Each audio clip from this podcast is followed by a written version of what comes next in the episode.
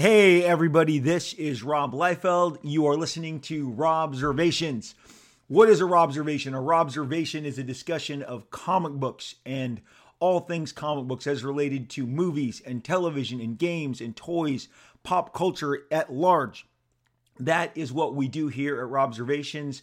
I am Rob Liefeld. I have made a ton of comic books. You might have heard of some of them. Deadpool, Cable, X-Force, New Mutants, Captain America, Avengers, Youngblood, Supreme, Brigade, Bloodstrike, Deathstroke, Hawkman, Hawk and Dove. Currently, I am uh, super excited to be bringing you the adventures of Snake Eyes in uh, the, the G I. Joe universe, Snake Eyes Dead Game. The, uh, issues one and two are out. Please seek them out. Check them out. Check out the series. So excited to be working with everybody. Um, Hasbro and I D W, and the reason I'm telling you this is because it speaks to my past. I am not a G I. Joe fan unless I encounter G I. Joe toys on the shelves and the G I. Joe comic book ads, because there weren't comic books in the seventies. There was dedicated comic book ads made by John Romita Senior, contracted out by Hasbro at the time, who who then would, um, they would provide these cool one-pagers uh, when G I. Joe was an adventure hero. And because of my obsession with that, I was eager to get around to eventually doing some G I. Joe comic book adventures. Now, I'm, I'm, you know, almost forty years late in doing so, because they eventually did get their own comic book series. It blew up. It was top, top shelf uh, sales and entertainment from Marvel Comics for much of the nineties. Uh, I'm eighties, eighties and nineties. Launched in eighty-three, eighty-four, and uh, just maybe eighty-two. Uh, I, I just, for me, G I. Joe happened in the seventies. Uh, loved that adventure team squad. And there was uh, all sorts of, there was an Atomic Man. There was Bullet Man. You're like, what are you talking about? That's not Duke and and and Scarlet. No, these were, these were prior to them. But again, uh, currently doing G I. Joe because of my love affair with G I. Joe that I had as a young kid. And and and am happy to now, in my whatever decade this is, thirty-four years uh, uh, of me doing comics, whatever decade of, of me working in comics uh, is what I meant to say.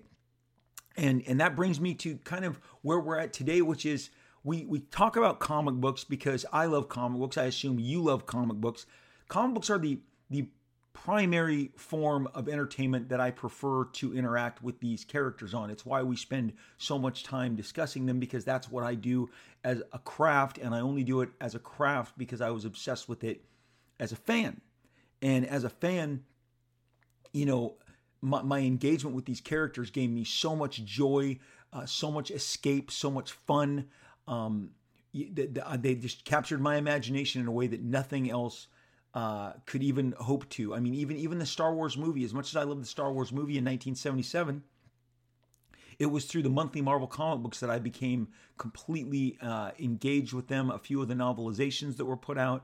But I love that Marvel expanded the world, um, took Luke to a, uh, an entire water world where he met up with with pirates, and uh, and you know there there was a uh, there was a gambling, a giant internet intergalactic Uh, Uh, casino that that people from all walks of life were were interacting with in the Star Wars comics, and it was called The Wheel. Um, eventually, they made like a giant floating Death Star cannon um, called the Tarkin, in in in, in res- as respect to Grand Moff Tarkin from the original series. These comic book adventures, month in month out, I- engaged me and became my primary source of entertainment for pretty much anything. And for guys Who, who, who, like most of us, uh, from the whether it's the sixties, the seventies, the eighties, the nineties, only really the, the the kids of the two thousands really started to see the big budget movie representations of these characters come to life. Uh, X-Men to X-Men in two thousand was the biggest, biggest. There's uh, the biggest version of this. It was the big gamble. It was the movie that had the town talking, because after the Joel. Uh, Uh, uh, now I'm not going to remember his name. The After Batman and Robin by Joel Schumacher. Uh, comic book movies stopped happening at Hollywood. They, they, they always, because I was doing so many meetings and deals and had so many of my own comic book characters in development at different studios, you always came up against this, well, you know, we, we've got to look at what Batman's doing or what Batman did wrong. And I'm like, there's such a big world of comic books outside of Batman, but the studios hadn't gone there yet. They hadn't made them yet. So they, they based all of their uh, data and their evaluations on how the only comic book movie that was move, mo- working for them in the last decade, which was Batman, which, of course, Batman and Robin, we're talking now the fourth sequel.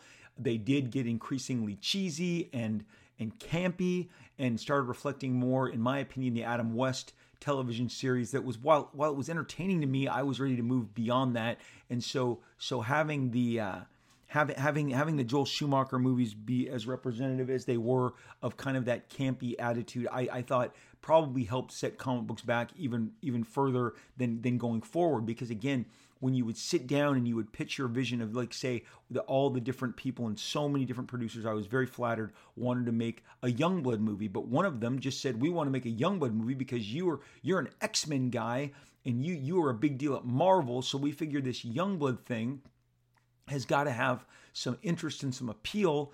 And, and that literally was the only um, connection they had. They hadn't even read the Youngblood comics. They just read that I was a big time Marvel guy that broke off. And and and and the one guy had had some dealings with Marvel and felt like if I had done some big stuff with X-Men and I was doing some big stuff on my own, well, maybe they should be in that business. But when I would pitch Youngblood as a Jim Cameron-esque film invoking Alien two and uh, or you know Aliens and T two and Terminator, that they would just they just gloss over, like, what do you mean, like, kind of a more of a real world representation of superheroes and all this high-tech weaponry. Well, what about these Batman films? Those Batman films, as successful as they were, they did really proceed to hold so much of the comic book world hostage for, for a very, very long time. And and uh, and re- again, before I get into kind of walking you through the nineties, we'll get to some of that today and, and move the ball forward. But it, it really has been on my mind about what happened, Uh, where, where we've been, where we're going, definitely where we're going, because we all know where we've been. But when you examine where we've been in terms of comic book adaptations, did they expand the market? Did they bring more people into the comic book marketplace? Uh, I think that that is unknown. I actually, uh, that that's kind of what I want to talk about today, because we don't have comic book uh, movies right now. And it was it really stood out to me in an, in an announcement the other day that they said, you know, Marvel will have two years without having a Marvel movie in theaters, a Marvel movie in theaters. And you guys, I'm telling you right now, that is going to have some effect. I don't know if it's fallout, which means fallout involves a negative uh, connotation, of course, I think we can agree, uh, or if it's going to be like a great giant boon benefit that they haven't been around and people are just going to be lathering Uh, to, to get back to, to to seeing these Marvel films. Marvel grabbed the mic, they set the stage, and they knew it. They knew it. They did everything in their power to drive the other competitors to um to to defeat. And and you guys, I'm not telling you this out of my own volition or my, my own my own assumptions. I was told this by by all of the different Marvel and Disney executives that I have known for two decades plus, and the things that they said to me in the last five years. Uh, Marvel, especially once it was driven by Disney, became, uh, and Disney, uh, once they saw the power of these films, decided to invest as big as they can to make them as big as they could. And uh, I remember the hushes around the table of the different industry executives I was with when the budgets were confirmed. Our friend who worked at Disney absolutely confirmed for us that the uh, that the budget of the um, two uh, uh, Infinity War and Endgame was over four hundred million dollars combined. So you're looking at two hundred million dollars per picture. I think they actually went up from then, but this is they hadn't started filming them. That they were about to roll film uh, and get everybody going within four to five weeks.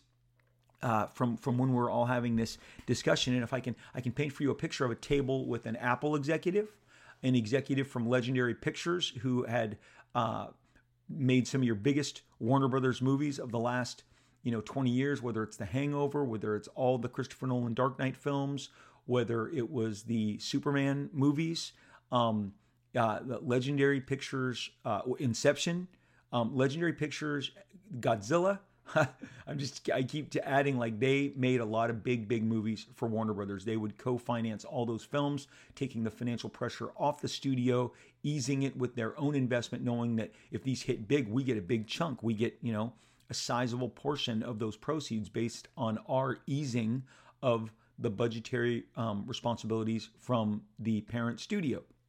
And this was really something that was going around towards the end of the two thousands, was all of these studios that were uh, finding partners like Legendary, like Rat Pack, uh, which is Brett Ratner pacted with a Australian billionaire. They made Rat Pack Entertainment. Uh, I think it was named, I think his name was James Packer, which is why you get Brett Ratner and James Packer, and you come up with Rat Pack. And they stepped in for Legendary and started financing an entire, you know, film slate. Uh, Wonder Woman is co-financed by Rat Pack. Okay, so so they stepped it literally into the breach after Legendary left to go to Universal, and they just continued. They they, they picked right up where Legendary left off and would co-finance, you know, basically on the same Uh, deal terms, which is where the studio goes, oh man, we can have half of this two hundred million dollars budget carried by another uh, investor, which then frees Warner Brothers to take their other one hundred million dollars and invest it in another movie. It really does help out the studio when they the the, the, the financial burden is eased. And it uh, it hurts them when something hits a billion dollars and they're like, man, if we had just put that extra one hundred million dollars in, we'd be getting that other five hundred million dollars that we're now splitting with the the the the um the the production entity that came in and provided the co-financing. So, you know, um, back in the the like I said, around around two thousand eight, um, when when so much of this co-financing is happening because because uh, these movies aren't sure things, the comic book films aren't sure things. You know, you've got Disney that that doesn't really understand yet. I think when Disney bought Star Wars, they thought it was definitely the more profitable piece, not not Marvel. They both bought them for roughly four billion dollars each. Now, consider they bought Fox for seventy billion dollars. seventy billion dollars. Star Wars for four billion dollars, Marvel for four billion dollars, Fox a few years later for seventy billion dollars. I mean, uh, we don't talk much, uh, enough about Rupert Murdoch and his ability to drive that price up. And, and the deal that he got, which is just ridiculous, uh, amazing, phenomenal. But our uh, our friend was telling us about the budgets on these Endgame Infinity Wars and how, how Disney was going all in to make it the biggest, most expansive, to to, to bring in all that, the, the, the cast, the special effects, the scope, the scale that it was going to require, and that they figured that they would at least make, you know, a billion on each picture, so those investments would be easily covered. And now Disney is writing these checks, no co-financing, not like Warner Brothers, no no Rat Pack, no Legendary. They're going at themselves, writing these big checks, knowing that you are going to stand there, frothing at the mouth to get inside, to be the first, first adopters, get those first screenings, be able to get on social media, debate what you saw, go make your YouTube videos, get on your podcasts, um, and share all the information. Marvel had found this fever. I call it a fever. From this point on in, in the podcast and forevermore, because that's how I talk about it in my house, it's the fever, the Marvel fever. It's what I talk about with my kids. My kids, going back to the reason I'm sourcing two thousand eight, I my my, my sons were eight and six. I took them to see Iron Man, the first show on the Thursday evening screenings, and they were blown away. They had already loved Transformers a year before, and I really felt like there was that period where you got a Transformers movie, then an Iron Man movie, then the next summer a Transformers movie, then the next summer an Iron Man movie. And what you were getting is these high-tech, the special effects had really got, gone to the place where the high-tech stuff looked amazing. I mean, the Transformers, Optimus Prime, when he's shiny and new, looks like something that stepped out of the Apple store. And, and similarly, a year later, the armor that Robert Downey Junior as Tony Stark is rocking looks like it's out of, you know, some Steve Jobs paradise, technical technological paradise. It looks like Apple uh, Apple tech. In two thousand nine, when we would go on board J J Abrams' U S S Enterprise with Chris Pine and the new cast, it looked like it was made in the Apple store. The extra gleams, the blue lights, the smooth tech, um, everything suddenly was co-opted. had co-opted a, a an Apple uh, Apple technology. I mean, we do not give Apple enough credit in how much they changed everything, not just, not that we just hold in our hands and interact with, but what we see on screen. Iron Man's armor, Apple to- Apple, Apple Store looking. Transformers, Apple Store. The, the U S S Enterprise, Apple Store, okay? Um, it, it's this, again, like I said, the blue lighting, the slick, smooth surfaces, the, the emphasis on white and smooth tech and stuff that almost looks like smooth plastic. Again, everything that you see when you go into an Apple Store. And my kids responded to Iron Man in the same way they responded to Transformers, because it's these mech creatures. And then, you know, you're now going back to my youth, uh, giant robot, Ultraman, the stuff that I would race home to see after school on UH on the U H F channel, which I had to fidget with my antennas. Yes, kid, we used to put antennas on top of our T Vs. And you would sometimes separate those antennas as far as they could to get the best picture, or sometimes one up and then one kind of at a thirty degree angle, a forty degree angle, whatever. So sometimes straight up, both of them is what was going to get you your signal, man. You had to work to get that signal that would give you the clearest picture possible. Yes, it's fun that I have these memories that we grew up um, enjoying the, the the television and the entertainment the way we did. It's it's nothing like, and I do not, it is never lost on me when I click on, as I did last night, Uh, J J's Star Trek uh, two thousand nine first movie, epic movie, best movie. I love that movie. And and the crisp four K picture that I am seeing. And I go, I can't even believe this. And it's coming through that cord. You know, it. I mean, I mean, or or I'm getting it off my super duper Wi-Fi that my provider gives me, and the high, high speeds that I can get that crispy, crispy four K image. So but I will never forget the, the positioning of the antennas, and I am looking at Japanese mecha, okay? And the, and like I said, giant robot and and and Ultraman, and that would then, you know, the cartoon Gigantor, and then Battle of the Planets, all of the different giant robot uh, mechanisms. And now here we are in Hollywood, uh, seeing them brought to life with the amazing uh, I L M special effects teams that that kind of perfected all these looks. And they, again, look like high-tech robot Apple products. And everyone sparked to them. And also they sparked to, of course, Robert Downey Junior's tour de force, once-in-a-lifetime portrayal of Tony Stark. The Tony Stark that I grew up with was not a wisecracker. He wasn't funny. But that aspect is why my mom, who my kids affectionately know as Grandma Patty, was going to see the Iron Man movies. She was, I remember one weekend going, "What are you going to see, Mom?" And, you know, twenty ten, I'm going to see Iron Man two. What? And then I realized, oh, it's got Gwyneth Paltrow. And it's got Robert Downey Junior And Robert Downey Junior is lovable. People love him. He's cute. He's handsome. He's he makes everyone laugh. He wears a mechanized suit. And Gwyneth Paltrow, who everyone loves, is his love interest. So, of course, my mom is going to see Iron Man two on a Friday night when there's no other movies. She loves movies. So that's the movie that is gonna she's going to see. It's the only one out that weekend. And, of course, that, you know, for her, it's Downey Junior It's, it's Gwyneth Paltrow.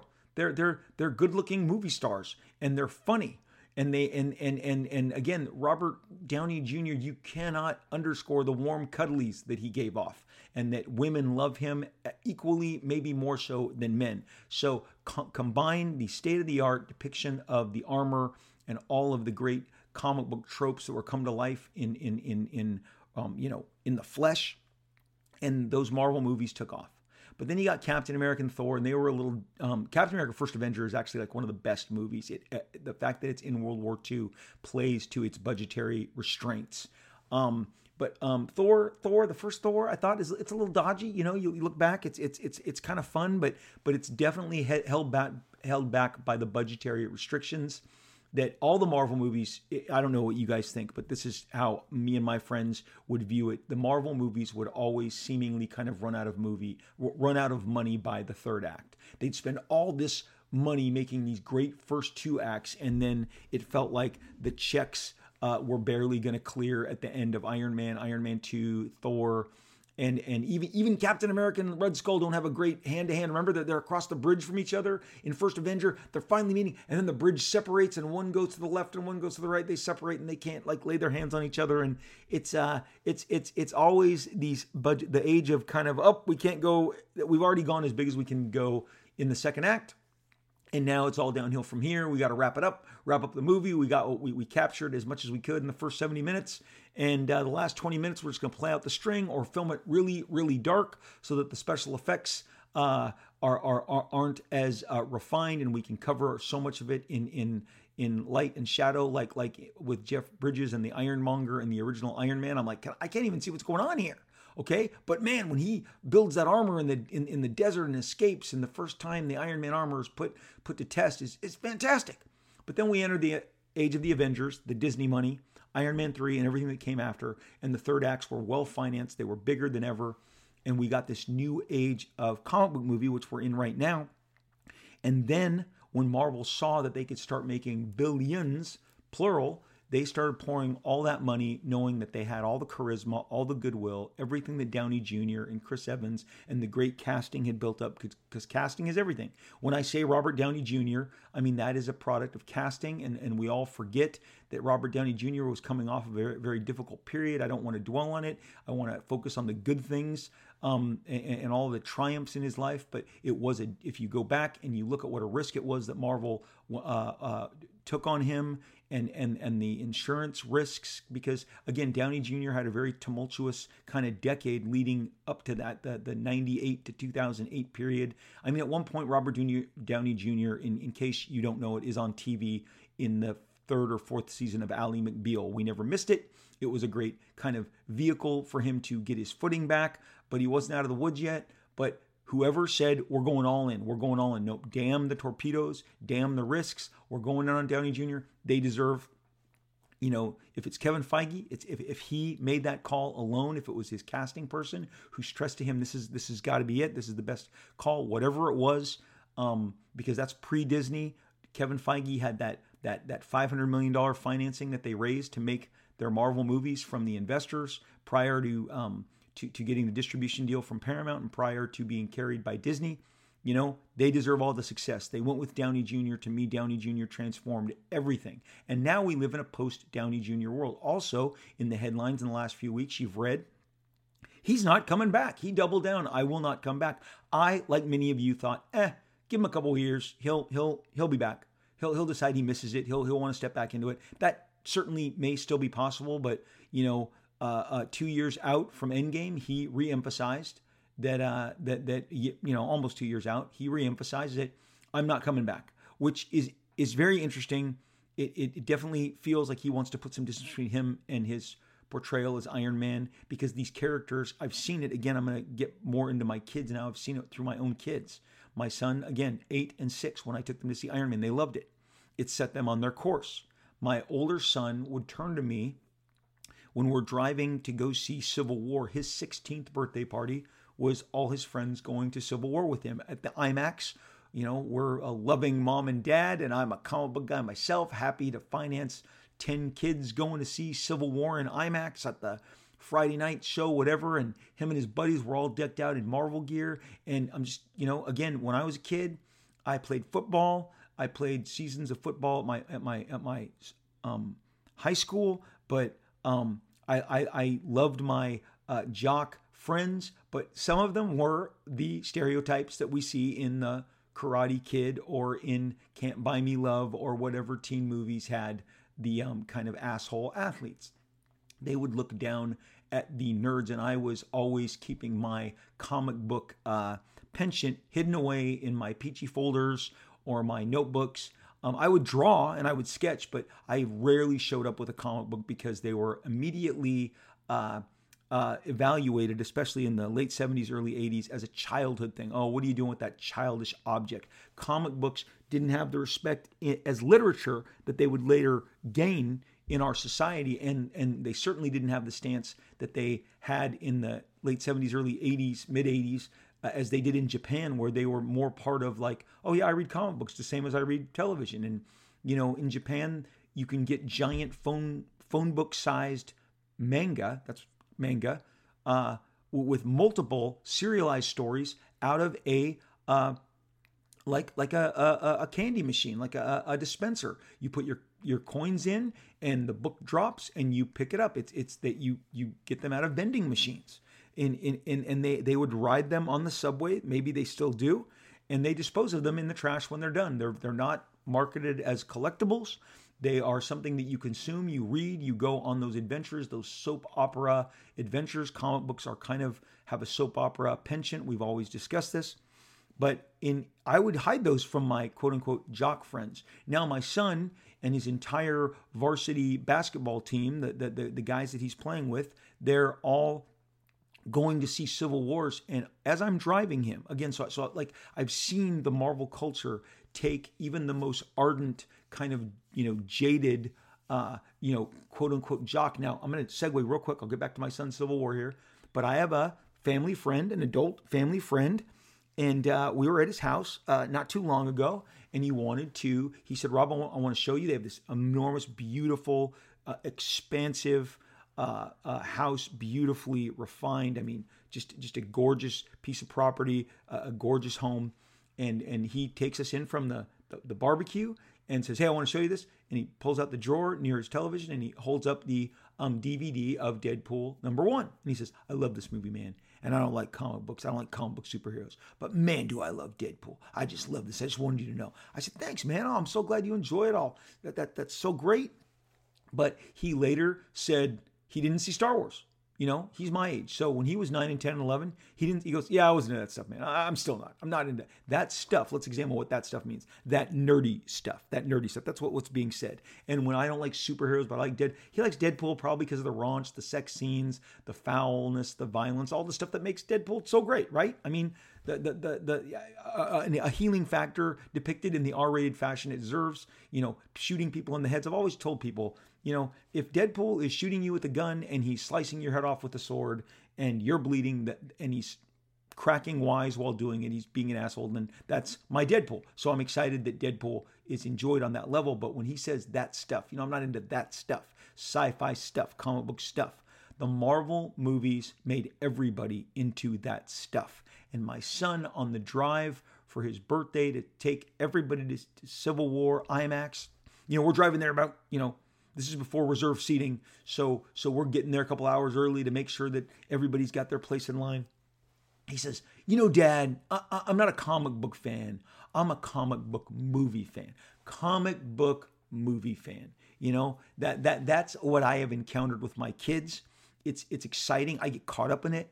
The trailers, the the the the product, the end the, the end result, because seeing these characters come to life is exciting. It's amazing. And, uh, and, you know, it's, uh, it's, it's interesting to see through, through, through my kids as a conduit, a reflection of the society that is taking this stuff all the way to the bank. And it rewarded mostly Marvel because they had the, um, the, the, the, the they, they had pole position. They were the lead car. They were the pace car. They were outgunning everybody. D C, Marvel's movies drove D C into uh, a ditch, because D C and Warner Brothers kept saying, why aren't we getting these returns? The guys who push the buttons, that greenlight the movies, that that release the budgets, that are so uncertain about it, they needed, you know, co-financing. They looked at those receipts on, on the Marvel films, and they go, why aren't we getting to that billion-dollar punch through? Um, when Avengers and Civil War and Avengers two are both bringing in billions worldwide, and their best efforts are now stopping at the eight hundred million mark. You're like, Rob, what are you talking about? No, this is true. When an Avengers movie makes one point two billion and their movie that they feel was superior is stopping at, at eight hundred million, they go, where's that four hundred million? How do we make that up? Why did they get that extra four hundred million and we didn't? And it, it creates boardroom drama. It creates um, people yelling at each other. It, it gets people fired. Um, We've seen this play out somewhat with Zack Snyder's Justice League, which was subject to a lot of second guessing because Batman Man of Steel didn't hit that giant um, multi-billion dollar threshold.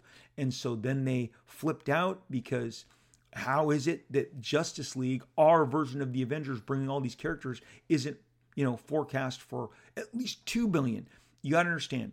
So the Nolan movie, Dark Knight with Heath Ledger, in his, you know, as we know, celebrated last appearance, a, a, a P, I think that last appearance, Joker and Heath, um, Heath's passing contributed to the outsized um, uh, earnings that Dark Knight had. I think Dark Knight was always destined to be a giant mega blockbuster, but th- there has to be, again, I go to my mom who had never seen a Batman film, but informed me she was going to see Dark Knight. And I went, I really was like, what? You're more than Iron Man two. I'm like, what? You're going to see Dark Knight? Which of course is prior to Iron Man two. But Iron Man two, I could understand more. But but well, you know, because because that that boy died, that that boy passed away. My mom, who was in her seventies, told me at the time. And that's when I'm like, okay, you know, this is this is one of those things that's covering all the bases. It's a curiosity factor. That handsome Heath Ledger, this is his last appearance. It's taking the world by storm. Everyone's got to be in on it. I love Dark Knight. I was sitting next to my good friend Marat. When I saw it, he knows my, my legs were clicking, my feet were tapping, my arm was gripping the side rest so tightly. I loved it. I thought it really did combine like a, a Francis Ford Coppola, Godfather, Um, and, and, and Martin Scorsese gangster film aspect with this big superhero scope that I just loved so much. Um, I always loved that Nolan had really put his uh, uh, influence into the gangs and and and and the and the mob uh, element in Gotham from from the Batman Begins uh, uh, aspect all the way through to the end. The, always just this undercurrent of crime and the crime lords and and when Joker, you know, walks in and, and is negotiating with all of them in that kitchen. That is just, that's that's not only just a tour de force moment, it's just a, a killer character uh, bit with him, you know, shaking down the mob, basically warning them all that he's on the beat now. Uh, just amazing. But when my mom is going to see it, when seventy-year-old Patty Liefeld, Grandma Patty, is going, then you know you've, you know, you've made an outsized connection. Um, When in twenty twelve, Warner Brothers assumed that that the third piece with Bane and, and with Catwoman would go even bigger. And, and and because Iron Man in two thousand eight made three hundred million dollars domestic, three hundred million dollars domestic, a, um, a comic book character that had never known or had the number one slot in comics. I believe to date, this may change with the latest Iron Man, but to date, Iron Man has number one been the number one comic on the charts, while all of the Downey Junior Iron Man movies have been number one at the box office, a more important chart to the movie business, of course. So so they would, uh, these Iron Man movies, Iron Man number one, out the gate, when, when, when Marvel was raising the money to make Iron Man and Captain America, the Wall Street Journal recommended a sell on your Marvel stock. They said, Marvel has already seen as good a days as it's going to see. Sony has Spider-Man, Fox has the Fantastic Four and X-Men books, uh, titles. Marvel is out raising a, fin- a financial slate for these C-list characters. And they said, you know, which is Cap and Iron Man and Thor, and which is funny because now we're back into Heroes Reborn territory. It's like, this is what's left. This is what we have to work with. We got to make this work. And uh, obviously Marvel, Feige, everybody knocked it out of the park with Iron Man two thousand eight doing so phenomenally, ridiculously well. I mean, it, it was such a hit. But my buddies at Warner Brothers at the time were like, yeah, it's not going to touch Dark Knight. We got the goods. And Dark Knight did indeed, you know, end up being the biggest, ruling the summer, ruling the year. But when it came down to Avengers versus, you know, uh, Dark Knight Rises, Avengers, you know, out just outclassed them. And suddenly, whatever the reason, and I know there are people that are going to say the shooter who shot up the theater, and that's definitely a factor. My son, when I took him to see Dark Rise, Dark Knight Rises that weekend, if you don't think it affected me, at our home theater that we go to all the time, said, Dad, Dad, whoa, do, do you think a shooter's going to come in? And I said, here's all the exits. Here's what we do. If there's any trouble, I had to reassure him. Um, the, the, I enjoyed the movie. I enjoyed Nolan's Dark Knight Rises. I loved Bane. I loved Anne Hathaway as Catwoman, but they can uh, absolutely hypothesize that it, its box office prospects were damaged by the shooter who shot up the theater um, the, the, the night before the opening. Um, but I believe that it would not have made a difference. Iron, Avengers had ushered in a new age of Marvel film. And if you don't think those Marvel people were flabbergasted and like, look what we did, look what Avengers did. I'm going to always go to my own personal experiences and the opening weekend of Avengers. I've already seen the movie the opening night, okay? But on a Saturday morning at my very favorite Coffee Bean, uh, I am standing in line to order my, you know, vanilla latte, frappuccino, whatever I'm getting. And uh, there are two senior citizens, much older than my mom, older seventies, maybe early eighties, cute little, I mean, like a mom, pa Kent. And the lady goes, are we going to make it on time? And the guy goes, yeah, it doesn't start for another forty minutes. We'll be fine. I just can't wait to see Captain America and Thor together. And I went, wait, what? I mean, Screech in my mind. I mean, brakes, hard brakes. I, I literally was like, these old people are going to see the Avengers. Marvel had caught fire. Marvel had caught fire twenty twelve, okay? And uh, and it, it just took off, and they never looked back. Iron Man three, uh, you know, how do you explain Iron Man three making over a billion dollars, okay? It caught that Avengers heat, much the same way, in my opinion, Captain Marvel being sandwiched in between Endgame and uh, Infinity War caught that that heat, that must, I can't miss it. It has an echo of something. Iron Man three kind of had the fallout of the Avengers, you know, the guilt over the Battle of New York that Tony Stark was feeling, whatever. I love Iron Man three. It, it's it's offbeat. I dig it.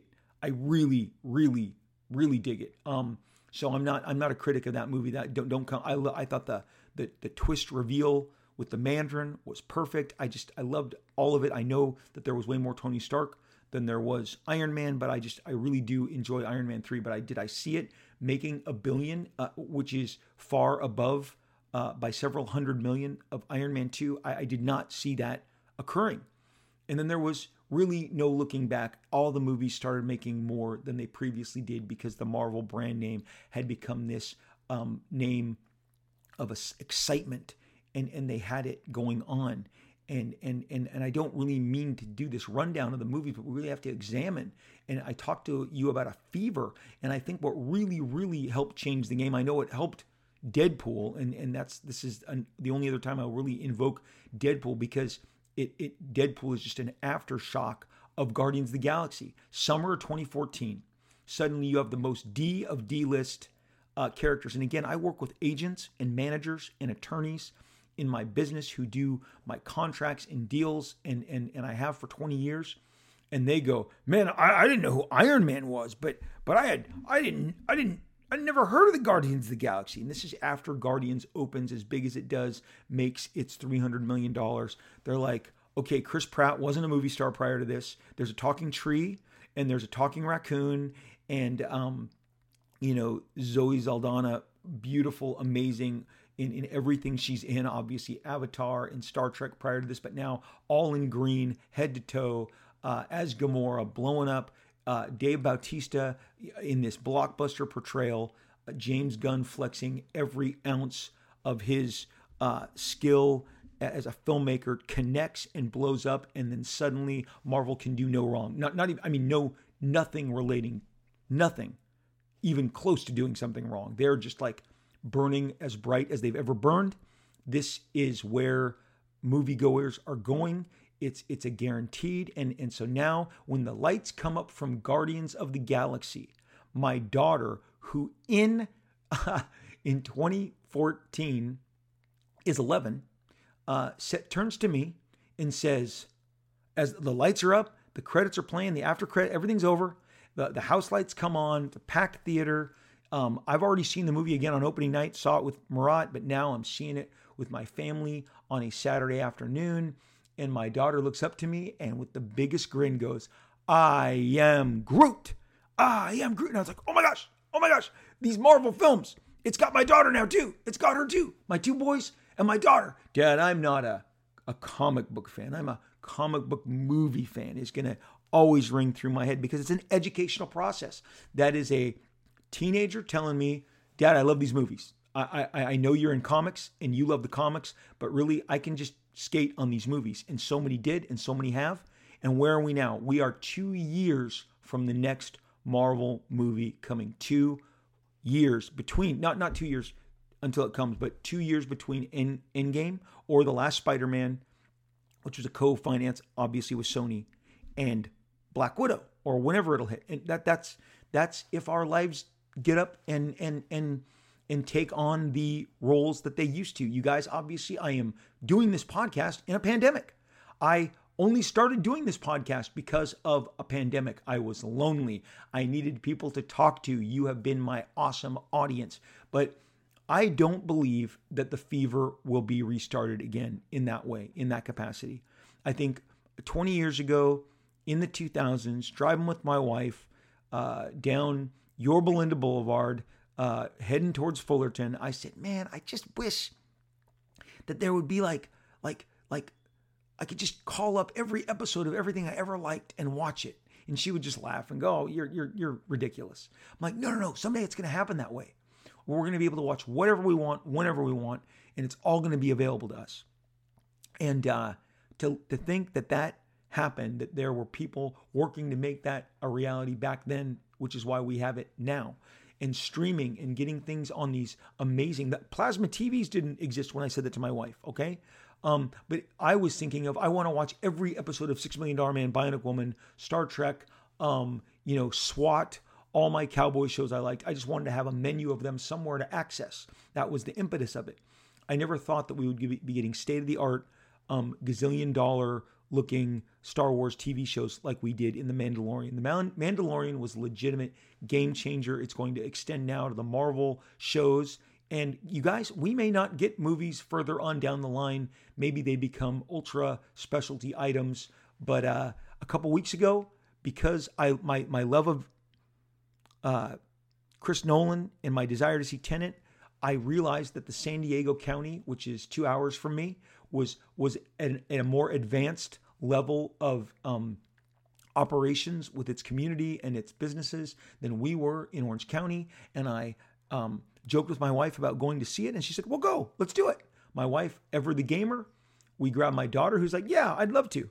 Uh, that Sunday, we that Saturday night, I bought our tickets to a two thirty showing. We left at noon. We drove to San Diego. We were in a uh, giant three hundred seated IMAX theater that could only have twenty percent capacity. We sat alone for every stretch of the, I mean, we were just on a sea of aloneness in these giant comfy chairs, and we watched Tenet, and I loved it. And I loved it so much. I loved watching a giant, big scale blockbuster effects, the, the uh, brilliant vision of Chris Nolan carried out largely with maybe thirty other people in a three hundred, you know, s- seat, you know, venue. But that has not uh, driven people back. And, and, and even this weekend, now Regal Cinemas, of which I have two of them within two miles, one in one mile in one direction and one in one mile in another direction, those theaters are now closing down. The theater experience is changing. That is beyond my pay grade. But I do believe that because of the pandemic, there are people who are never going to feel comfortable going back to theaters the way they are now. And um, whether it's it's spaces in between, because Orange County opened back up. My son, two weeks later, said, Dad, I, I'd like to see Tenet. And well, I can't go not see Tenet with my son when I already saw it with my, my wife and my daughter. So we grabbed our masks, we bought our tickets, and we went to the IMAX in the Regal up the street that was built just one year ago. State-of-the-art, brand new movie theater, brand new IMAX. Um, and it's it's closing on Monday for I don't know how long. But what's what's what's good for me, And and this isn't good for the movie business, but I'm just doing a podcast and I, I got no skin in the game. My podcast is free, okay? So I literally have no skin in this game other than me um, uh, hypothesizing on these things, and and know that I watch all the streaming stuff. I'm so, you know, this this spring, uh, summer, fall, I have watched Yellowstone. I have watched um, Raised by Wolves. I have watched... Um, The Boys. I, I I've I've watched. Um, I mean, I'm I'm blanking. I we consume so much. There's an Anna Kendrick H B O Max comedy. I we we watched it. Um, we, we've watched all the Jack Ryan shows on Amazon. We we we watched Palm Springs, the movie, on Hulu a million times because it's my favorite thing of any time and space now. I, I love that movie. Please watch that movie. Uh, Palm Springs on Hulu. It's it's amazing. Um, we watch a lot uh, of, we consume. I, I'm drawing all day long, most of the time with the television going. So I'm pumping some entertainment in and, and consuming it. And again, my mind is just blanking on all the other stuff. We're watching The Vow, a documentary series on that, all those weirdos in that cult. And, uh, and so, so the bottom line is, like, this is where we live now, and and, it, and, it, and I can't imagine, I can't believe the production values and the money that's being poured into these these these uh, series that look better than most movies, like The Mandalorian, and and that's how things are going to continue to be. In my, if I had to to bet, that's where it's all going, is streaming, streaming, streaming, or sending these movies. Like, I would buy James Bond. They've moved it again to April. Put it out Friday, Saturday, Sunday.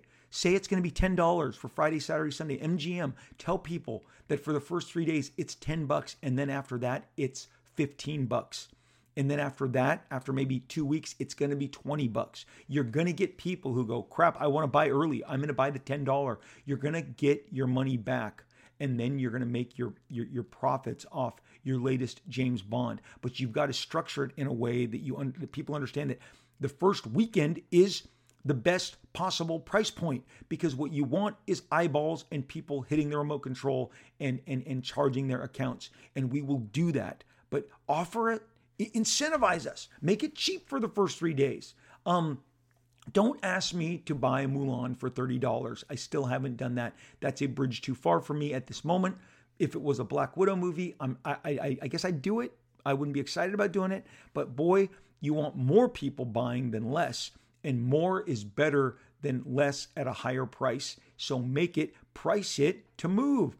And then tell people, if you don't get it in these first three days, it's gonna, that Monday through Friday window, it's going to fifteen dollars. And then shortly after that, it's gonna be nineteen ninety-nine. You will see people hit nine ninety-nine for those first three days and buy your James Bond movie. This is just an idea. This is just how, this is me thinking out loud. Why is this podcast all about movies? Because without movies and without this fever driving them and everybody talking about the movies, the comic book industry has been selling comic books, and the conversation is about comic books. And I've never seen so many people excited in the comic book industry about comic books. And whether it's Marvel comic books or D C comic books, the Batman comic books, which are, which are always the standby, which are always the go-to at D C Comics, have been thriving, and they've got their top teams on them. And even though D C's kind of botched the delivery system and the distribution system, and I don't know why that is, and and and and they've, they've laid a gazillion people off, and those people are all actually going to start leaving their jobs here soon because they had an, uh, a period of where they got laid off, and then and the, but but the actual jobs weren't ending till a certain point of time. I, I don't know if it's ninety days, sixty days notice that was given, but the comics are good. They're entertaining. Uh, people are excited about them. Uh, Marvel Comics, the conversation is about comics. The conversation is about old comics. So many of my dealers are buying, are are are are selling Bronze Age comics, and they're selling, they're selling uh, uh, uh, uh, uh, nineties comics, and and people just want their comic books. And again, the comic book industry is continuing to live, to deliver its printed, published material to its stores, which I'm sure are struggling. I know online components are way up, but Out, outside the movies pushing things, which I never saw an example of the movies selling comic books. And I'll go to a specific. I was looking to invest and buy a store uh, the summer, let's go the summer twenty seventeen when Wonder Woman was out. Wonder Woman had been number one for three or four weeks, three weeks. And it was a Sunday at this comic store, and I never go on a Sunday. And I noticed that the clerks there, uh, uh, there were two college girls, and I had never interacted with them. And I decided to pick their brains. And I asked them, oh, so is Wonder Woman, the movie, the blockbuster, billion-dollar Gal Gadot, you know, uh, giant mega vehicle, which kind of really kind of stopped the bleeding at D C and gave them a new path.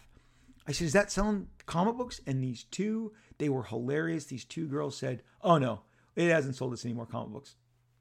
And then the one goes, but you want to know what it sells us? A lot of Wonder Woman stuff. And she pointed behind me. She goes, Wonder Woman pops, t-shirts, tiaras, pins, stickers, patches. She goes, we're selling a lot of Wonder Woman stuff, but we're not selling Wonder Woman comics. And man, I just, look, they work, the cl- they're the clerks on the weekend. The, those girls only work Sunday. They are the dedicated Sunday girls. They get a lot of foot traffic on Sunday. The area that the comic store in is, is heavily, heavily trafficked on the weekends. It has a college right down the street. Um... They're like, oh, no, no, no, we sell a lot of stuff. We sell a lot of Wonder, Wonder Woman stuff. And again, there was an assortment wisely um, right at the, the, the um, you know, right at the cash register.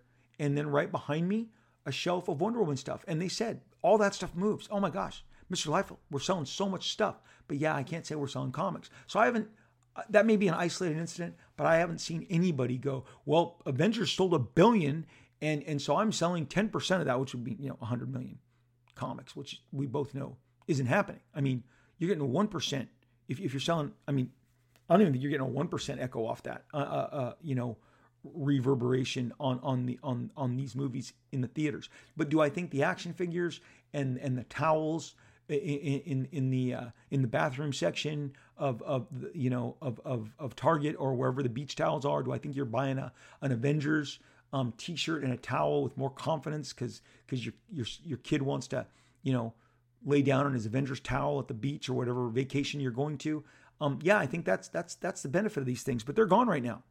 I don't know if they're coming back. The fever has broke. The fever has broke, and uh, the comic books are are really all that's left right now to discuss and enjoy, and and that's why I'm here, because you don't. There really isn't. There is no chicken and egg argument with these movies and comics. The comics came first. Without the comics, you don't get the rest. And again, I talked about the Joel Schumacher stuff earlier, and that look, people have tried to retrofit Blade. My friend made Blade. He was the executive at New Line who made Blade. Blade was a vampire movie. They saw Blade as a vampire movie with a cool vampire hunter that that, that Wesley Snipes, who was kicking ass as an action hero, you know, um, who had had multiple action hits, you know, that he wielded katanas and he was a vampire. This idea, and I've read it by people who are way too young to have experienced, oh, Blade was the one that, no, Blade did nothing. Blade did nothing in terms of getting other superhero movies greenlit. It did nothing in moving the needle for superhero films. It was a ridiculously successful vampire slash horror flick. They still, on the IMDb, Uh, have have listed listed it in, listed in the vampire horror flick, and only recently, whoever lobbied have have added the component of of uh, of superhero onto the vampire horror genre. So it fits into three genres on their list. But Blade was super successful. It was kick-ass. It was awesome. Everything about it. It's a perfect movie from beginning to end. Great action, great visuals, tone, acting, script, story, all of it works great.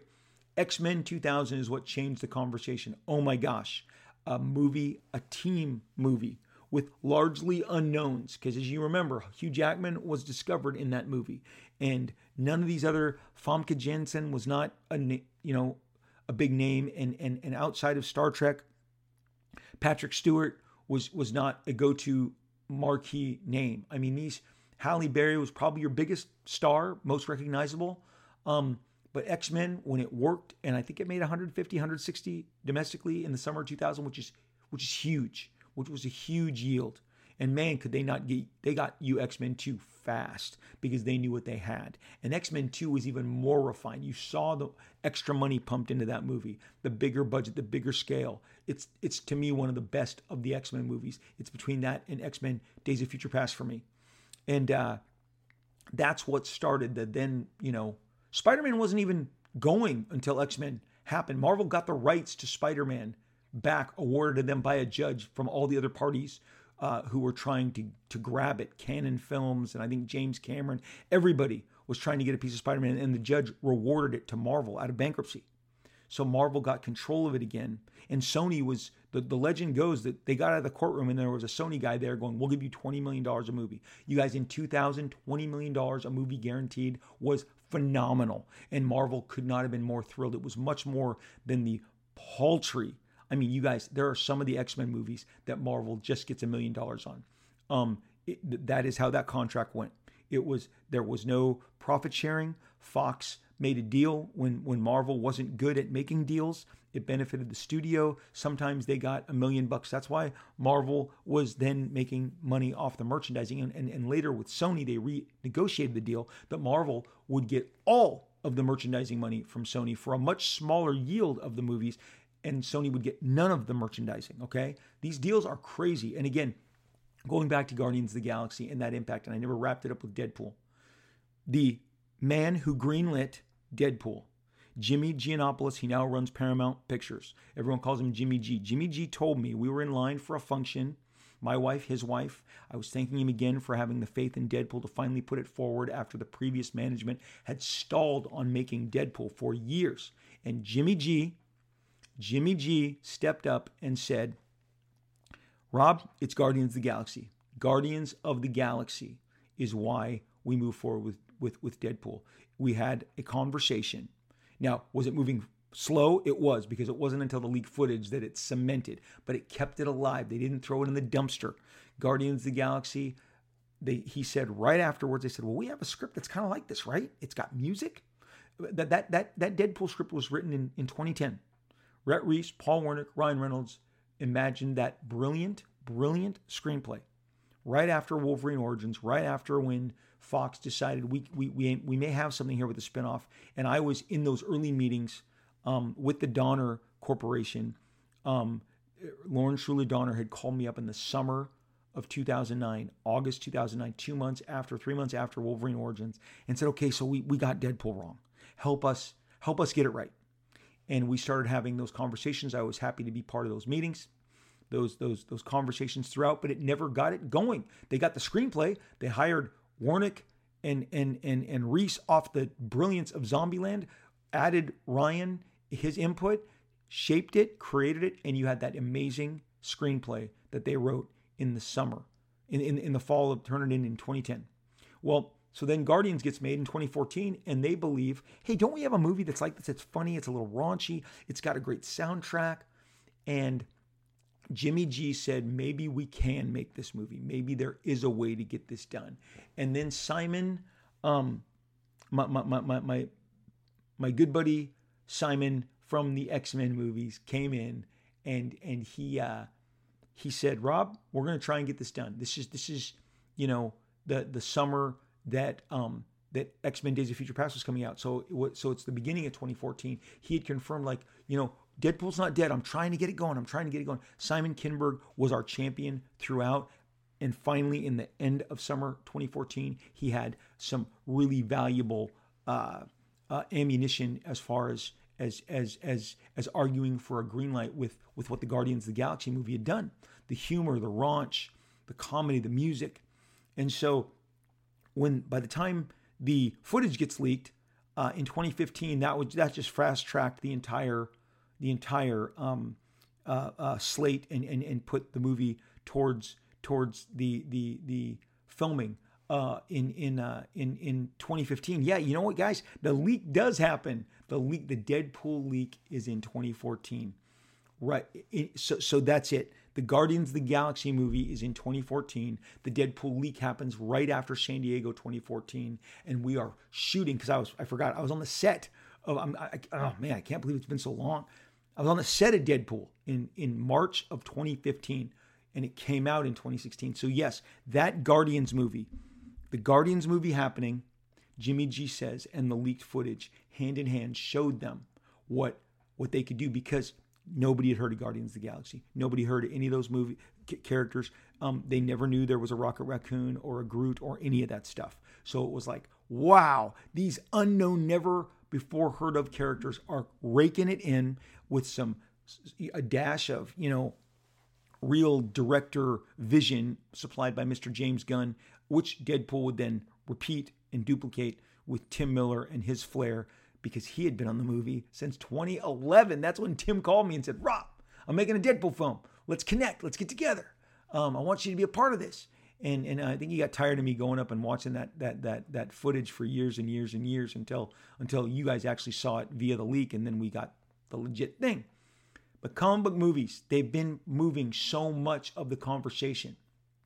And now, as we head into streaming, where Star Wars seems to be headed for its new destinations, and, and everything else following, the the, the WandaVision, the, the the Falcon and the Winter Soldier, all this stuff.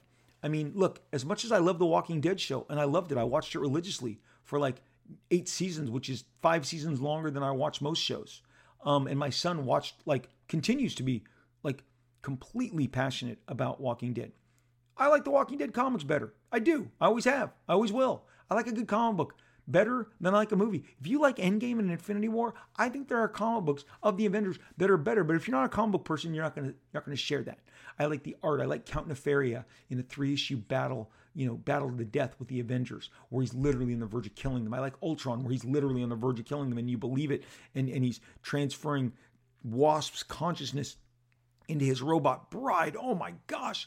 I mean, I, I love I love the Serpent Crown affair. There are so many Avengers stories and comic books that I hold in higher regard than the movies. But the movies are great, and they speak to an audience, and they have transformed entire fan bases. Captain America didn't have this kind of fan base prior to maybe Winter Soldier, First Avenger, which got the boulder, you know, which got everything rolling, which got all, all, all the all the gears, you know, in motion. But but now we live in this world where that has been shut off. I don't know when it's coming back. Hopefully soon. I love the theater experience. I've already shown you. I risked it with with social distancing and twenty percent capacities to see Tenet twice in theater. I loved it. But but now theaters are closing and movies are getting kicked down the road. And I'm not sure they ever helped comic books. They just helped the profile of those characters to sell more toys at Target and beach towels and certainly clothes in the boys section uh, of, of Target and Walmart and, and, and so much merchandise. So much merchandise, which is great, which is great. I benefit off merchandise. So I like merchandise. Don't get me wrong. And it I truly, it thrills me. It excites me. But we are in a weird place right now. And it's interesting to see where we're going to pivot from here. But comic books, a Walking Dead comic. Now, there is no more Walking Dead comic because Robert Gen- Gen- Robert Kirkman, in a genius move, ended that a year ago without, you didn't see it coming. And and maybe now we miss it more because maybe maybe we took that comic book for granted, okay? But I mean, there's been like twenty seasons of Walking Dead. If you take the regular show and the Fear episodes, maybe sixteen, seventeen, it's it's it's a crazy number. It's it's a crazy number and a, and a number of episodes. And my daughter literally turned to me last night when we saw an advertisement for the new young kids in the Walking Dead universe and said, "How many are they going to make?" I said, as many as they can. As many as they can, because they got a good thing, and people love that stuff. But the comics are better. Seek them out. Buy them. Enjoy them. Find a fan. Find someone who would love having a collection of Walking Dead comics that they can peruse and realize for themselves that, oh my gosh, as much as I loved the pilot where, where Rick Grimes discovers that, that he's in a zombie apocalypse, the, the comic book is even better. And that's how it is most times with most things.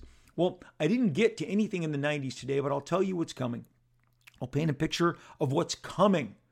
Um, what's coming is, um, as I mentioned in a previous episode, I put an ad out for The Executioners, my my new independent title that I'm going to do, and the C B G, and I got yelled at by Marvel, and and it just kind of was uh, a good a good forebearer for um, and a good precursor of everything that was to come. That that my time on X-Force and New Mutants and with Cable needed to come to an end because it had been so successful that that that I needed to take advantage of that window. Well, my taking advantage of that window would mean that the sample pages that I used to get hired at in comics in the beginning with Mark Gruenwald in nineteen eighty-seven, Youngblood, my Youngblood eight-page sample story, I was going to now publish Youngblood as a comic, okay?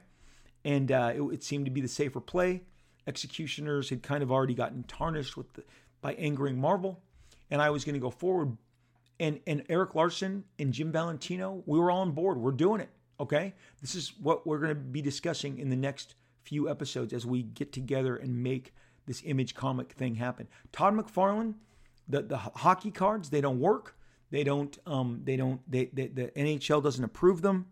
And his dream of going into sports cards full-time is over. So now what's he going to do? He's a comic book guy. He's a big-time comic book guy. He's a superstar in the comic book field. So what's he going to do? Well, he decides that before he jumps on with his buddy Robbie, he's going to go down a path where he investigates whether doing Batman for D C is an option for him. And this was the curveball I didn't see coming. And, and I would say that in every possible way, I deferred because, again, I'm watching them as much as they're watching me. And maybe, maybe in the interim, maybe in the interim, I, I take a few months before I do my own independent thing. And, and I do something with D C along with Todd because Todd has also spoken to Jim. And Jim is feeling that maybe his next move isn't an independent book, but his follow-up to X-Men would be Batman. And so an entire conversation is laid at the foot of D C Comics, where, and you've heard where Todd says we're going to meet with D C Comics to say that we're leaving and doing our own thing. And that is a formal meeting done in person the week of the Sotheby's auction, where the art for X-Force one and X-Men number one, Jim's X-Men original art and my X-Force original art, both sell in nineteen ninety-two for fifty thousand dollars each, which is a lot, a lot of money for that time, groundbreaking prices in nineteen ninety-two. But we all gather due to that Sotheby's auction, and uh, and and it's in the city. We're all in Manhattan. That Todd goes, I don't go with Jim, and informs them we are no longer going to be working with Marvel or D C. We're starting our own thing. That is not what I'm talking about. This happens almost nine months prior to that. That is in the winter. In the spring, summer, nine months earlier is when Todd decides, well, maybe I should investigate doing Batman. And Jim goes, well, I could do Batman. And the hell if I'm doing Batman. If they're doing Batman, I'm not doing Batman, because I don't need to be the third wheel Batman book and fighting against those two guys. Um, so I just dis- I decided I would propose my own project to D C Comics. But what happens is, and what I'm painting the picture of and, and setting you up for in our next time together, is D C, Paul Levitz at a table had Rob Liefeld, Todd McFarlane, and Jim Lee. Together, that's eight million copies. That's five million copies. That's three million copies. Is that sixteen million copies? Feels like it. eight and five, are we at thirteen? Plus three, we're at sixteen, right? Okay. Six, the, the, the face of the biggest blockbusters is sitting down with Paul Levitz. And uh, I think we all know that he didn't pull the trigger, but I'm going to get more into that. And, and the blunderous, big time, bonerific decision Paul Levitz made that ended up creating Image Comics. This window of where Image Comics could not happen, and it might have gone in a completely different direction, because Todd was not convinced that jumping in the boat with with little little brother, little brother Robbie, little Kobe, um, that he was convinced that that wasn't maybe the method that he wanted to um, explore. He wanted to maybe do something that was more surefire, more guaranteed. And Paul Levitz said no. I'm going to tell you why. We're going to explain that in the next episode of Rob Observations. Love you guys. Thanks for hanging out with me on Instagram. I am at Rob Liefeld with the blue check. That differentiates me from the phonies. Okay. On Twitter, I am at Robert Liefeld with the blue check. Check me out on Twitter. Check me out on Instagram. Love being with you guys. Love hanging with you guys. Take care of yourselves. Stay safe. And we will talk again soon. Thank you.